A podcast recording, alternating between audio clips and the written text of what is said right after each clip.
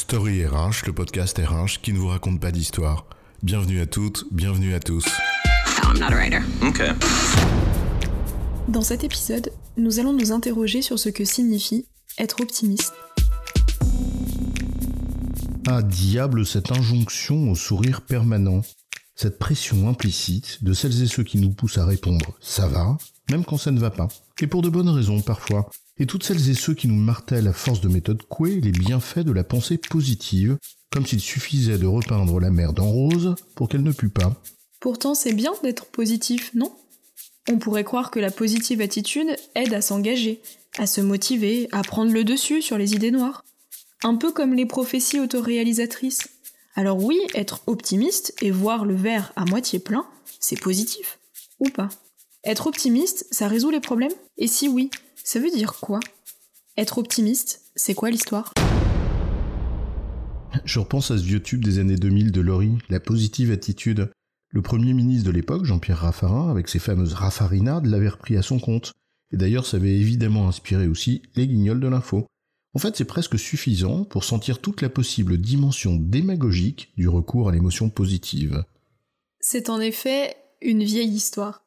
Mais reconnaissons que l'adage est trompeur. Voir le verre à moitié plein plutôt qu'à moitié vide. Voir la vie en rose.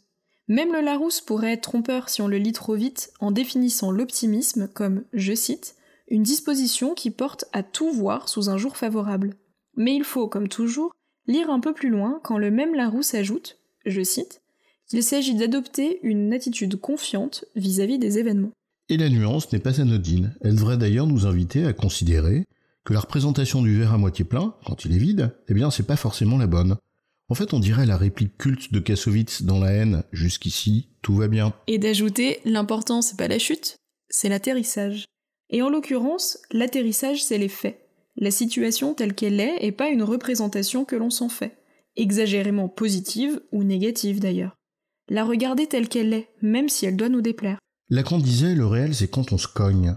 Et c'est précisément parce qu'il faut le regarder en face, être lucide comme tu dis, que parfois le pessimisme est de rigueur à défaut d'être d'humeur, comme disait Alain. La lucidité est clé, encourager l'action qui s'ensuit avec optimisme aussi, ne pas se mentir, puis embarquer. Et comme disait Alain également, et l'optimisme de volonté. C'est bien là tout le sujet. Se bercer d'illusions sur une situation que l'on observe ou la regarder telle qu'elle est, mais, et c'est ce mais qui fait toute la différence, ne pas baisser les bras. En fait, c'est le mais de celles et ceux qui tentent de faire bouger les lignes, de celles et ceux qui, face à une situation donnée, choisissent les voies de l'action pour la changer.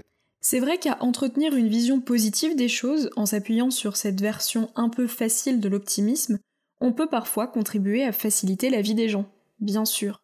C'est vrai aussi que se concentrer sur les choses positives a du bon et constitue aussi un moteur. Oui, c'est vrai que ce que l'on pointe du doigt chez une personne, ça a plus de chances de se développer que ce qu'on ignore. Encourager, féliciter, souligner ce qui est bien, c'est sans aucun doute bien plus efficace que de systématiquement châtier en pointant tout ce qui ne va pas. Mais cette attitude d'encouragement dont on sait les bénéfices si on est lucide ne doit pas avoir pour conséquence de masquer la réalité aux autres et de les maintenir dans un état de béatitude qui pour le coup serait contre-productif d'une part et source de désillusion difficile d'autre part. Et c'est ce qui fait dire à Georges Bernanos, dans La liberté pour quoi faire, que l'optimisme est une fausse espérance à l'usage des lâches et des imbéciles. Encourager ce que les gens font de bien, oui, bien sûr, mais ne pas les berner, ne pas leur mentir. En d'autres termes, éviter ce qu'on pourrait qualifier d'optimisme béat, déconnecté du réel et hors sol, ce qui n'empêche pas de dédramatiser les situations tout en restant conscient de ce qu'elles sont. Oui, ou faire preuve d'une sorte de flegme britannique qui consiste à édulcorer la réalité, détestable, hein, dont on est pleinement conscient, mais parce que cet humour s'agit un peu comme un exutoire qui permet de supporter bien des situations, voire même l'humour du désespoir. Alors, in fine, être optimiste, pour que cela soit efficace, ne consiste pas à travestir le réel et à le dissimuler derrière un voile trompeur, mais c'est d'abord regarder le verre tel qu'il est. L'optimisme, ce n'est que le regard que l'on porte sur l'avenir, la confiance qu'on place en lui, et c'est pas l'interprétation qu'on fait de la situation actuelle. Être optimiste, en l'espèce, c'est donc s'engager, regarder le verre et surtout tout faire pour le remplir s'il est vide. En résumé, être optimiste, c'est ne pas travestir la réalité pour la rendre plus belle qu'elle est, mais bien la regarder en face, avec lucidité, et être convaincu qu'on peut la transformer en s'y attelant. En un mot, entreprendre. J'ai bon chef? Ouais, tu as bon, mais on va pas en faire toute une histoire.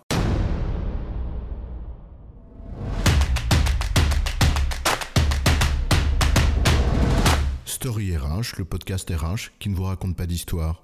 Retrouvez tous les épisodes sur storyrh.fr.